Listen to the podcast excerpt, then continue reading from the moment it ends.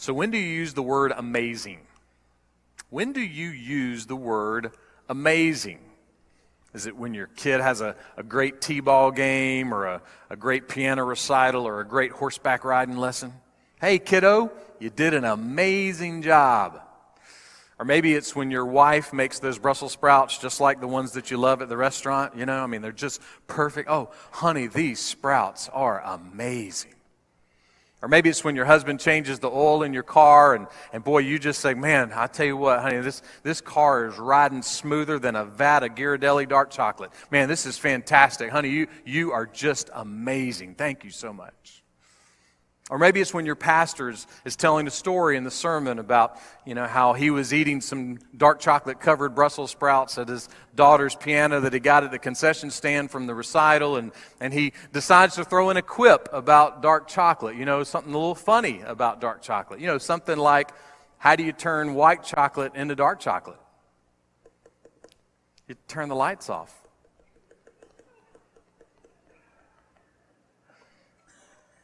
Hilarious, Pastor. Your jokes are amazing. When do you use the word amazing? Maybe your approach to the sermon is a little different, though. You, you might be along the lines of philosopher J.K. Whitley when he said, It's amazing how you can speak right to my heart. You say it best when you say nothing at all. Maybe that's your goal of the sermon today. I'll just, I'll be done right now. We're just done. Nothing at all. Nothing at all. We all have moments where we use the word amazing. We have these moments where we take that word and we apply it to a person or a moment or a situation. But what if rather than just using the word amazing, what if you could do something amazing? What if there was something amazing you could do that would impact your heart, your mind, and your soul, and not just you? What if there was something amazing you could do that would impact the lives of the people around you? That would impact your family, your friends, that would impact the community, impact everywhere that you go. We continue our series today, 7G, the speed you need. And we take a, a, theme from the Bible that begins with the word G. And today's theme, today's message is grace. The message today is grace. And what we're going to attempt to do is to take the word grace and, and try to show that in these days of conflict, in these days of confusion, in these days of fear and frustration and anger, and again, all the other emotions that are ramping up around us, that in the middle of this time, that we might be able to do one amazing thing, and that amazing thing is to show grace. So, how do you show grace? Well, let's see if we can find out. We'll use the Apostle Paul's letter to Titus. Listen as we begin with Titus chapter 3 beginning with verse 1. Titus 3, verse 1. Paul says, Remind them to be subject to rulers, to authorities. Now, someone may already be thinking, wait a minute. So you're saying the most amazing thing I can do is to submit to, subject, respect, honor, and show grace to the leaders and authorities of government? Have you lost your mind? What in the world are you talking about? Well, let's define showing grace before we continue. To show grace is a breakdown of the word grace, right? And grace is undeserved favor. Okay, you, you get something you don't deserve. So if you're showing grace to someone, you are giving them something they don't deserve. For instance, Every now and then, it's rare, I know, but sometimes the jokes in the sermon are corny. Every now and then, all right? And, and in that moment, some of you, knowing it's terrible, will still laugh. You still laugh, you know? I don't deserve the laugh, but you are showing me grace. You're giving me something I don't deserve. All of us have those moments in life, right? We, we give people something they don't deserve. We show them grace in a moment when we wouldn't think we would, but we show grace. Paul's saying we should take that same concept and use it toward those in authority, use it toward leaders. Now, somebody would say, well, hang on a second. I mean, you know, government's a mess, right? I mean, it's It's just, it's irresponsible, it's inconsistent, it's, it's corrupt. There's, there's all these secrets, there's bribes, there's godless leaders, there's godless laws. I mean, it seems like every branch is, is proposing legislation that is, a, is the opposite, opposing to Christianity. Now, some of you are, you know, you're getting your amen together, but, but before you do, you may be getting your amen together because you think I was just describing America. I'm not. I was just describing the government where Titus lived 2,000 years ago. I just described the, the government and the government life on the Isle of Crete from 2,000 years ago. In other words, as King Solomon told us, there is nothing new under the sun. And it is important for us to remember that. We live now, so now we think it's the worst that it's ever been. That will always be a lie. It will never be true. The worst that it's ever been is hell. That's the worst it's ever been. And it's been really bad in history long before any of us were born. So, government in Titus's time was pretty bad. One Roman senator and historian who lived during that time noted that there were moments when Christians were taken, they had animal skins attached to their body, and they were thrown out among wild dogs to be devoured. That was through the leadership of, of the government. Also, through the leadership of the government, Christians were taken and they were put on stakes and they were burned alive. Sometimes they were burned alive to be lamps at political parties. Now, I don't know about you, it could just be me, but I will take higher gas prices over being a human tiki torch. There's nothing new under the sun. Sin has always been around. Sin is always there. Now, that doesn't mean we should just blow it off and go, oh, we got it better and they got it worse. That's not it. We shouldn't ignore godless leaders or godless laws. We, we shouldn't just act like we're excited about higher gas prices, but we should be different. We should do something. So pray. Pray. Vote. Volunteer. And be a part of a, a grassroots petition to get something on a ballot, something wise and helpful. Run for office. Campaign for somebody who's running for office. Take a job at the government. Be a part of change in your little office in the middle of nowhere. Be, be behind the scenes making a difference.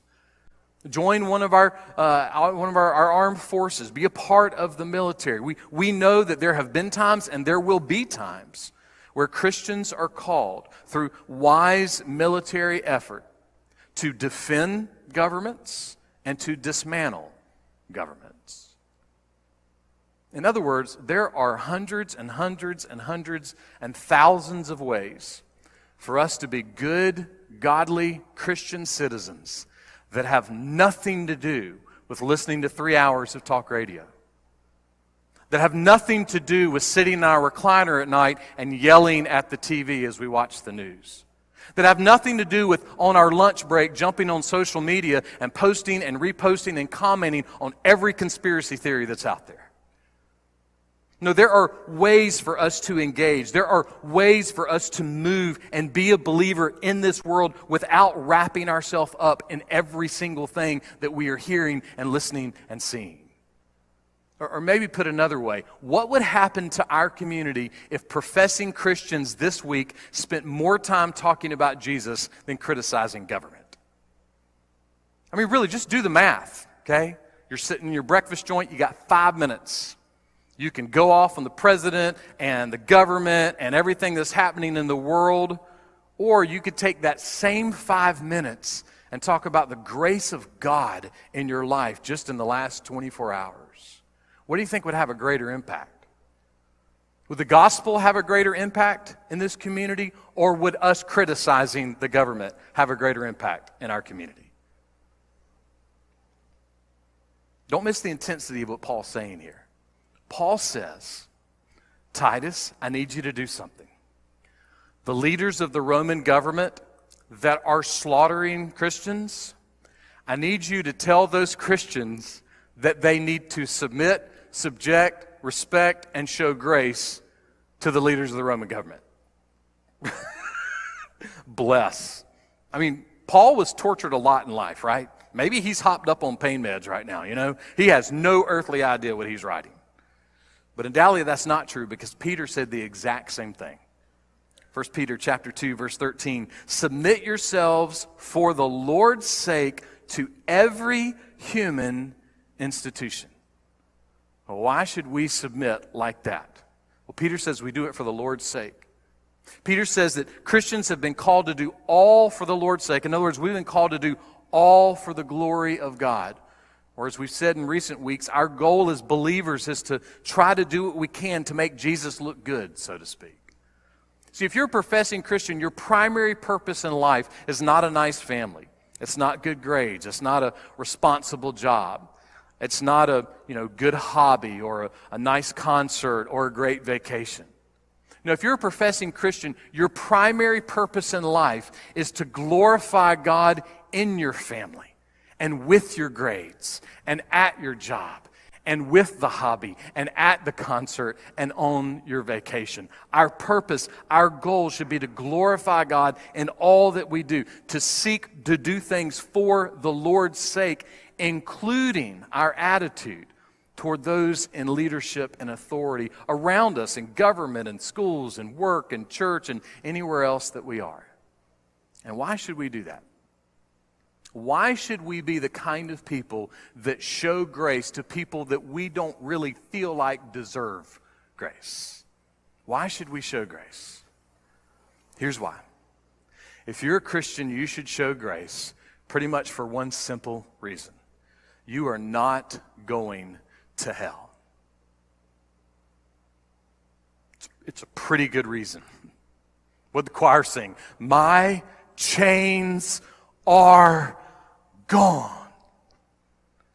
Imagine how the world would change in our community if rather than murmuring and grumbling and complaining and criticizing and saying that everything is going to hell, we would think, well, I'm not going to hell. My chains are gone. I think I have something different to talk about right now.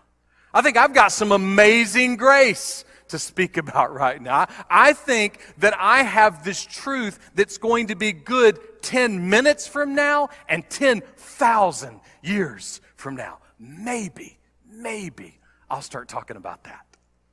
Maybe that's what's going to come out of my mouth. Maybe just a little more. Christian, if we're escaping hell, that means this everything above hell is icing on the cake. If, if we are going to escape hell, everything above hell is icing on the cake. That means that the angriest, most stressful, most anxious, most tragic moment on this earth is a gazillion times better than just five seconds in hell separated from God. And that truth should give us comfort for all of the circumstances of life. And we have some circumstances, right? Our circumstances sometimes are rebellious kids. Our circumstances sometimes are impossible marriages. Our circumstances sometimes are, are stressful jobs. It's unknown health situations. We have some circumstances. But to know that our chains are gone, it changes the circumstances, especially the circumstances surrounding, respecting, and submitting to, and subjecting, and honoring, and showing grace to those in authority. Those at home, those at church, those in the government, wherever we go, those who are in charge. But somebody might say, ah, sounds good, but man, you, you don't know my boss.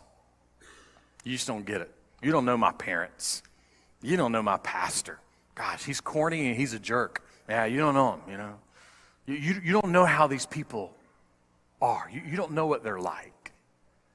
You know who the president of the world was when Peter and Paul were writing? The president of the world was a guy named Nero. Good guy, Nero. We, we already talked about how he very kindly provided animal skins and fire for Christians. There are some people that believe that he was also responsible for relieving the Apostle Paul of his head and crucifying Peter upside down. So Nero was the one in charge, and, and yet Paul and Peter are saying the exact same thing. They're saying you need to show grace to, submit to, subject yourself to, respect the people who might kill you. These guys are crazy. Where in the world are they getting these psycho ideas? Well, here's where they get them from. 1 Peter chapter 2. Since Christ also suffered for you, leaving you an example for you to follow in his steps. What kind of example? Verse 23 of 1 Peter 2. While being reviled, he did not revile in return. While suffering, he uttered no threats, but kept entrusting himself to him who judges righteously. Now, look, that doesn't mean that we won't have moments where we have to defend ourselves or defend our family or defend our country. It's, it's not this broad spectrum thing. There will be moments that we'll all have. But it is saying this it's saying that if you're looking for the ultimate example of what it means to submit and subject and respect and show grace when there's no reason to, all you got to do is look at Jesus. Because Jesus subjected himself to the very people who sent him to the cross to die. And why did Jesus do that? Here's why. According to Peter, because he kept trusting his Father. From the manger to the cross to the empty tomb, Jesus is still shouting to you and to I the same message. And that's this you can trust God. You can. You can trust God. Jesus did when his whole world crashed in around him. He kept entrusting himself to God. Why? Because he's the governor of all governors. He's the president of all presidents. He's the king of all kings. He's the ruler of all rulers. He is the authority over all authorities. This is who our God is. And that truth should give us comfort. That truth should help our hearts. God is God, and there is no other. You can submit and subject yourself and respect and honor and show grace to people in authority, dear Christian, because you belong to God. You belong to God. I do not ultimately belong to the president or the governor or any other person on this planet. I belong to God, and nothing will ever change that. We can show grace because we belong to God. But what does that look like? Paul gives us six pictures of how we can show grace. We're going to roll through these somewhat quickly. First, he says in verse 1 to be obedient.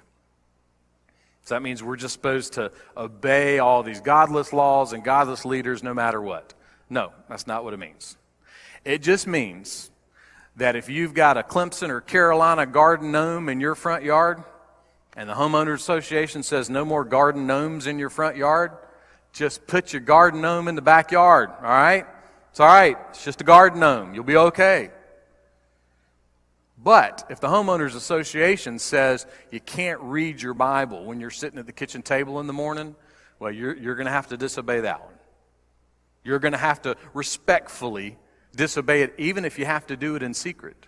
Which, by the way, thousands and thousands, maybe more than a million Christians are doing right now today.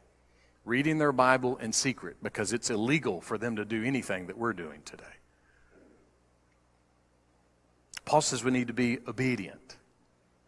Peter was in front of this religious council in Jerusalem, and they said, Look, you're going to have to stop preaching the gospel. You can't do it anymore. And Peter's response in Acts chapter 5, verse 29 is this We must obey God rather than men.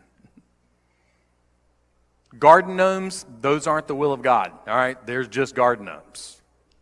But the gospel, the truth about God, that's the will of God. So we can obey laws about garden gnomes, but we have to respectfully not obey anything that tells us to stop proclaiming and preaching the gospel. Look, none of us are perfect. But how are you doing at being obedient and cooperative with authorities? And those in leadership. Show grace by being obedient. Second, Paul says to be ready for every good deed. Every good deed.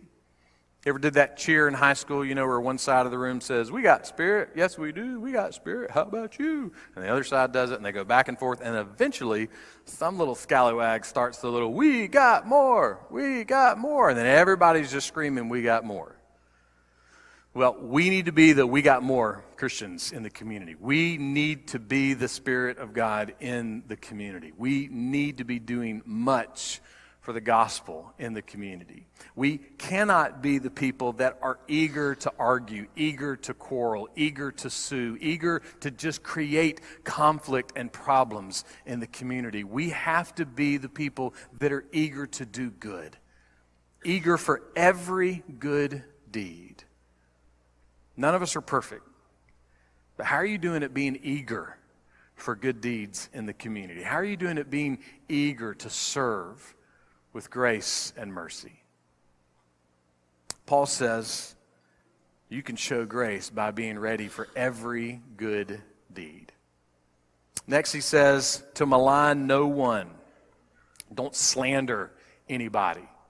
Uh, the picture that we have here is, is not perfection again, but it just means that you're not known as the person that's always talking bad about others that's always disrespecting others, that's always trying to tear the reputation of other people down. Specifically, even if you are actually sharing true information, right? I mean, it doesn't, doesn't have to be that, you know, you're saying something that's not true. You can be sharing true information, and sometimes you don't need to share it.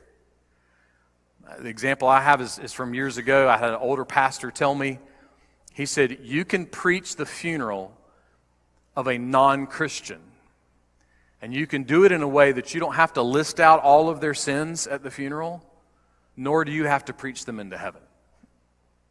In other words, there's a way to honor and respect people with, without maligning them, without slandering them, even especially calling out all of their sins. That doesn't mean we shouldn't hold people accountable. But in your personal life, what is the habit that most people know you as? Are you the lady that everybody knows they can call you for the latest gossip? That's not an honor. Are you the guy that's always known for all the information that, that tears down everybody in the community and you've always got the best joke against everyone in the community? That's, that's not an honor. Paul says, don't let the habit of your life be to malign people. Look, none of us are perfect. But how are you doing at the way you speak about other people? Show grace by not maligning, show grace by not slandering. Next, Paul says to be peaceable. Don't be quick to argue. Or are you the person at your house that creates conflicts with everybody else in the house? Are you the person at, at work or at school that you're just always pushing against anybody in charge of everything? Are you the person at the ballpark that's always screaming and yelling that the umpire needs glasses? You know, I mean, what, what are you normally like most of the time? The idea is that, again, we're not perfect, but we don't need to be the bullies in the community.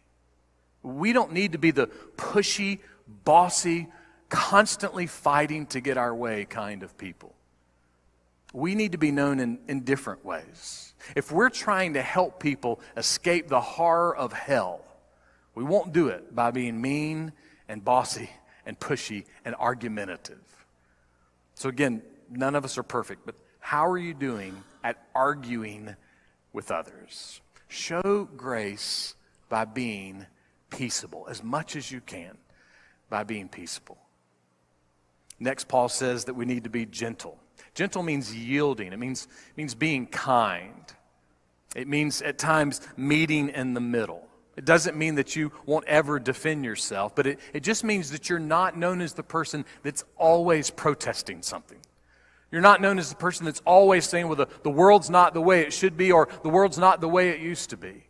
You're never the person that's just constantly fighting to get your way. You're gentle. You're patient. You're kind. You're considerate. When somebody doesn't want to do your way, you don't freak out. You don't pitch a, a hissy fit. You know, it's funny. We always think that toddlers throw the best tantrums, I, most of us know that's not true. The best tantrums I've ever seen have been by adults. You know? We know how to throw a tantrum when we don't get our way. Paul says, don't be that way. We're not perfect, none of us are. But how are we doing at being gentle with other people, patient with other people, kind with other people? Show grace by being gentle. And then, six, Paul says this showing every consideration for all men. One Bible paraphrase says that this is a picture that all Christians, to the best of their ability, should be big hearted, courteous people. To show consideration means that you're working at having a, a fair amount of self control in your life, and that you're using that self control to be peaceable and gentle and kind toward other people. Again, none of us are perfect. But how are we doing it being considerate? How are we doing it being courteous toward others? Show grace by being considerate. Show grace by being courteous. Somebody may be thinking, you know, all of that sounds really good and noble. Good, good stuff. Sounds great. But man, I'm so hungry right now. And you know, we're going out to eat with family and friends, and then we're going to a movie, and you know, then we're going to throw axes later. I mean, man, it's just a big day this afternoon. So, I, to tell you the truth, Al, I'm just I'm not going to think much about this as soon as I leave. You know, it's just it's just going to kind of leave my mind. Or maybe you're thinking, look, this is good, noble stuff. It, it sounds like nice things that we should do, but you know what? I am just so angry and so frustrated about everything happening in the world right now that, to tell you the truth, I don't even want to try to do any of that stuff. So, is there any fuel that could help us? Any fuel that could help us, that could increase our desire to show grace? Well, we've already given one, right? If you're a Christian and you're not going to hell, you should show grace. You should show grace because you've received grace. But is there something else?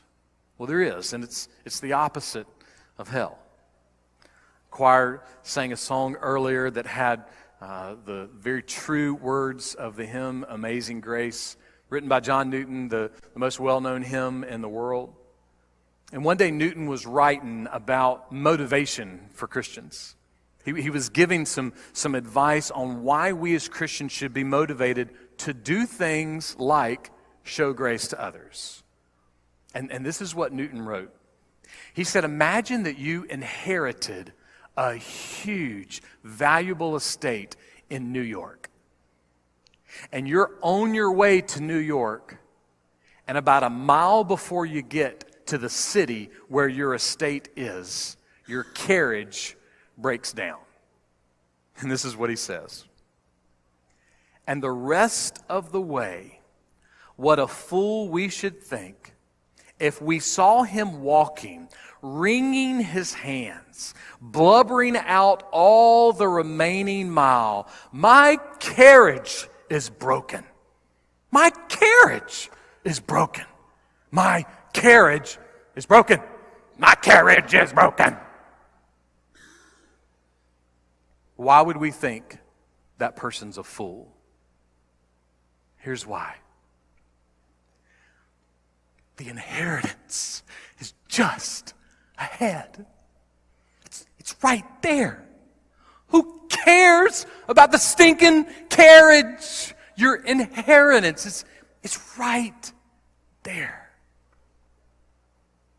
Christian, we should show grace because we've received amazing grace. Our chains are gone. Can we at least try to sit in the restaurant and talk to the waitress like our chains are gone? Can we at least try to watch the news as if our chains are gone? Can we at least try to sit in traffic and, and wait in line at Target as if our chains are gone? Can we make any attempt to have some joy that our chains are gone even when everything in the world is going to hell? We are not. And that is comfort. That is hope. That is fuel. That is energy. Because our inheritance is just ahead.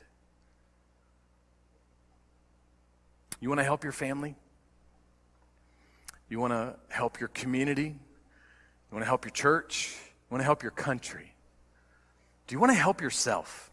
I mean, really, it's fine. Just be selfish. Do you want to help yourself? If so, then don't spend your life murmuring.